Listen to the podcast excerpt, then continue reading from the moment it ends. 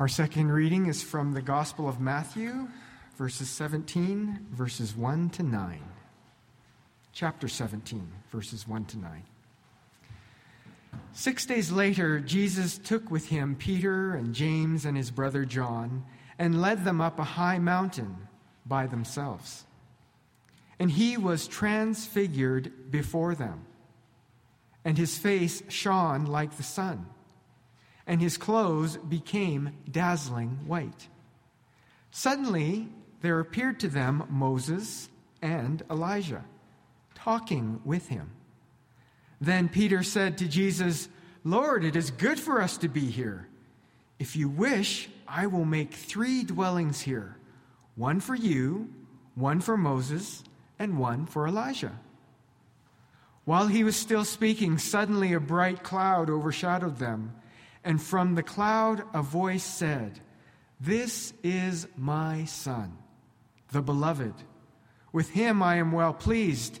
Listen to him. When the disciples heard this, they fell to the ground and were overcome by fear. But Jesus came and touched them, saying, Get up and do not be afraid. And when they looked up, they saw no one except Jesus himself alone. As they were coming down the mountain, Jesus ordered them, Tell no one about the vision until after the Son of Man has been raised from the dead. This too is the word of the Lord.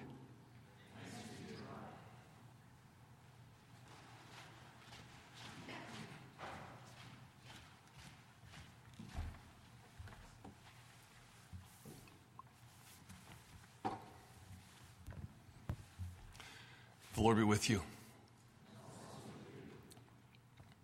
The Hebrew scriptures speak of a God made known to generations of people, made manifest, just like we sung, in wind and fire, clouds and smoke, visiting angelic strangers, bright lights, burning bushes, sometimes pure, uncut holiness, the kind that will melt your face right off sometimes crushed silence in the desert, or a voice in a whirlwind.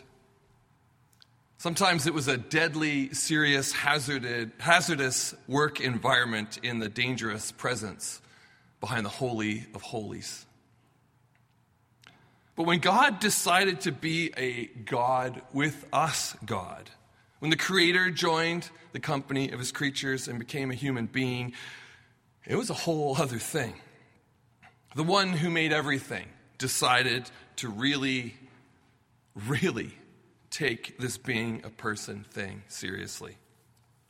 God joined our embodied existence with all of its littleness, its limitations, and its hassles.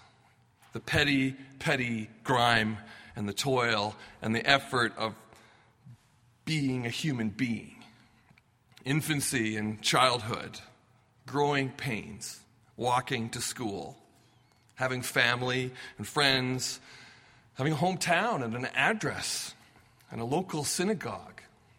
Sometimes he got to be the subject of gossip and scorn. That's Mary's kid, right?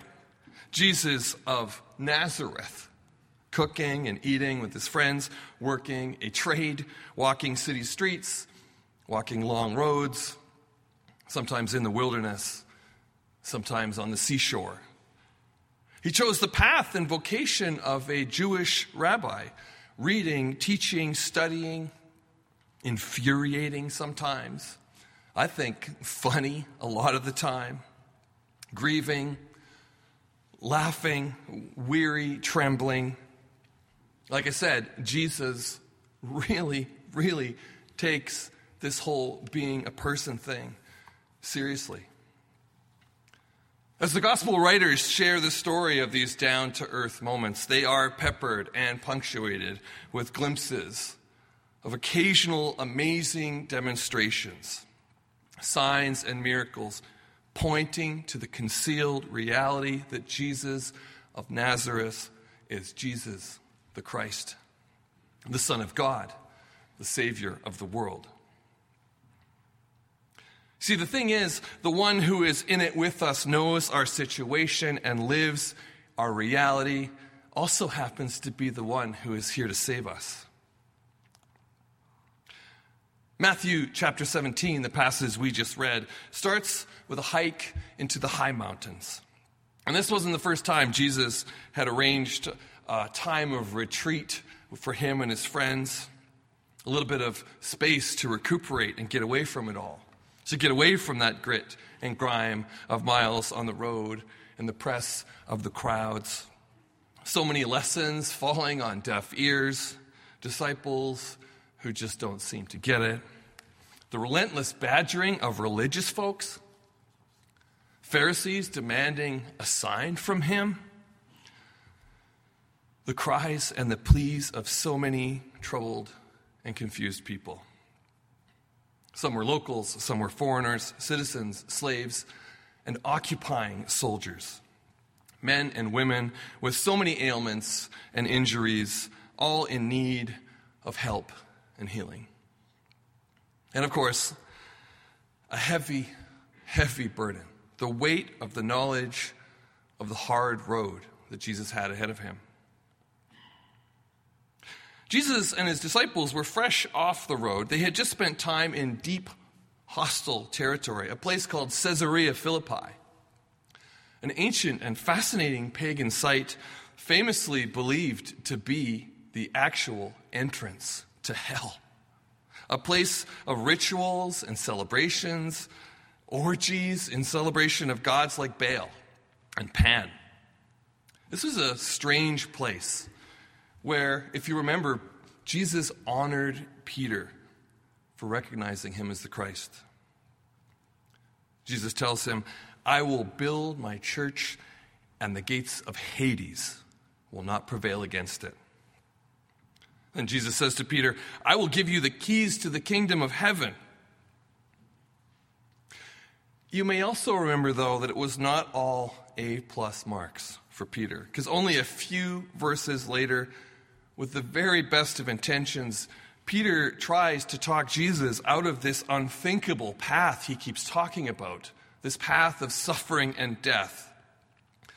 Get these crazy ideas out of your head, Jesus. This same man who would be the foundation of the church, the keeper of the keys of the kingdom, was scolded, Get behind me, Satan. Even six days later, I think Peter was still smarting. Jesus and his three closest friends, James, John, and Peter, are climbing a mountain. Now, the Gospels don't tell us the name of the mountain where the miracle of the transfiguration took place. But traditionally speaking, there are two main contenders. Contender number one is Mount Tabor. It's an isolated bump surrounded by flat land it's a bit of a geological oddity southwest of the Sea of Galilee. And just in case, this is the place someone did think to build a fourth century church called the Church of the Transfiguration. If you look at a map, though, you're looking at a minimum 90 kilometer hike from Caesarea Philippi. Maybe doable in six days, but likely? I don't know. The other main candidate is a mountain right in the neighborhood, a mountain called Mount Hermon, the highest point of a vast volcanic plateau. Today it's known as the Golan Heights, a snowy and windswept place. Mount Hermon has long been an important landmark and remains a strategic military site and contested territory to this very day. This was the sacred mountain of the Canaanite people, named in Hebrew scriptures and poetry a place of wilderness and wonder and holy awe. Mount Hermon also happens to be a really, really high place, over 2,000 meters. It's the highest place in all of Israel. And Mount Hermon is a long climb. I vote Mount Hermon, personally. In this stark place of windswept prayer with so much weighing on his heart, Jesus took his dearest friends. He led them up a high mountain by themselves, and he was transfigured before them. His face shone like the sun, and his clothes became dazzling white. Suddenly there appeared to them Moses and Elijah talking with him. For just a moment, the fabric of reality is torn open before them. After so many decidedly human moments with their amazing friend, Jesus of Nazareth, these three friends catch a burning glimpse of eternity. Christ in glory, shining like the sun. They catch a brief peek at the, peek at the primordial stuff of the universe. As John puts it, the true light who gives life to everyone is shining on a mountain. When Moses and Elijah are right there in his corner, Israel's heaviest hitters.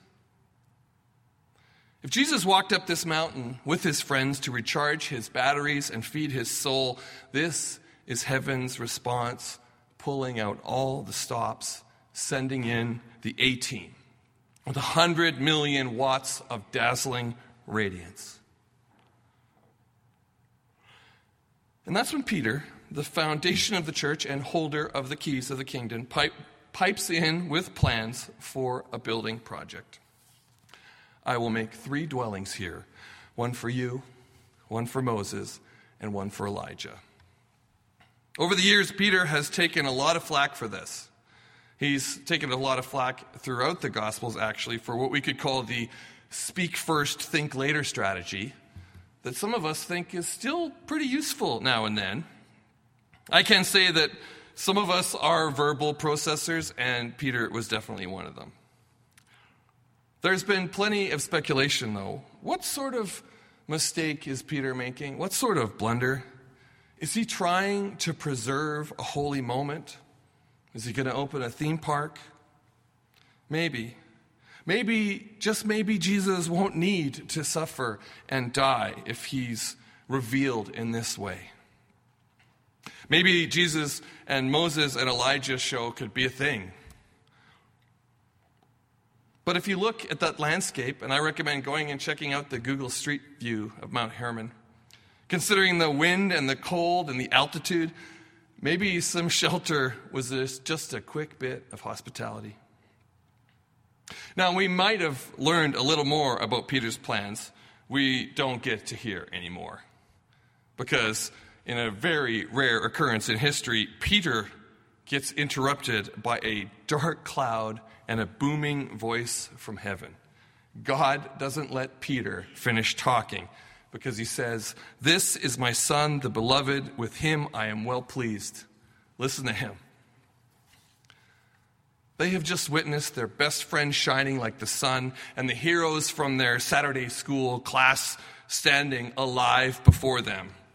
But this voice from heaven terrifies the disciples, and they fall on the ground in fear. And here's the really great part. And Jesus came and touched them, saying, Get up. Do not be afraid. And suddenly, this astonishing, miraculous, radiant moment is over. The two holy prophets disappear, and their friend, Jesus of Nazareth, is once again standing with them, reaching out to comfort and assure them. Now, the voice in the cloud did tell them listen to him. And what is the first thing that Jesus says? Do not be afraid. If I could summarize everything I ever needed to hear, everything we ever needed to hear from the one who made us, it could be found in those four words Do not be afraid. Do not be afraid. And then Jesus and his friends walked back down the mountain, back into the mess and the crush of the crowd. Just like us, as we're sent out here each day, we are so often joining a human race that is overwhelmed, sometimes staggeringly so, confronted with such enormous global problems, plagued by such cruel and brutal private anxieties and fears. The way ahead on the human road is wrought with a multitude of challenges. And the church in this world is strained by expectations, plagued by disappointments. So often, the road ahead is terrifying. And we find ourselves face down on the ground in fear. Now, most of you have probably heard your fair share of sermons in your life, and I'm sure you're well acquainted with the twist that comes about the two thirds part. It's the so now what bit, the part that pushes you out the door. Well, it has designs to encourage and inspire you, move you to find purpose. How might you serve this week? Where will you go? What will you do? What is the little corner of the world you've been called to. Shine your light, you lighty people. Lend flavor to a bland word, you salty, savory folks. Name the sacred, feed the hungry, share your wealth, give your time, make space. And these are all worthy efforts.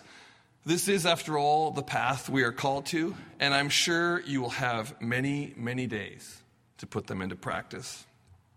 I'm sure you will hear many, many other sermons to be challenged and inspired.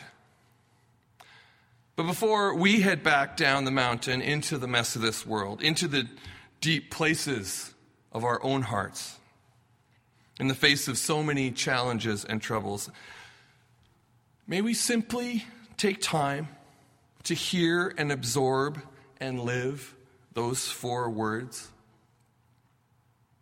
Four words from the one who really, really takes this whole being a person thing seriously. The one who tells us, do not be afraid. Do not be afraid. Amen.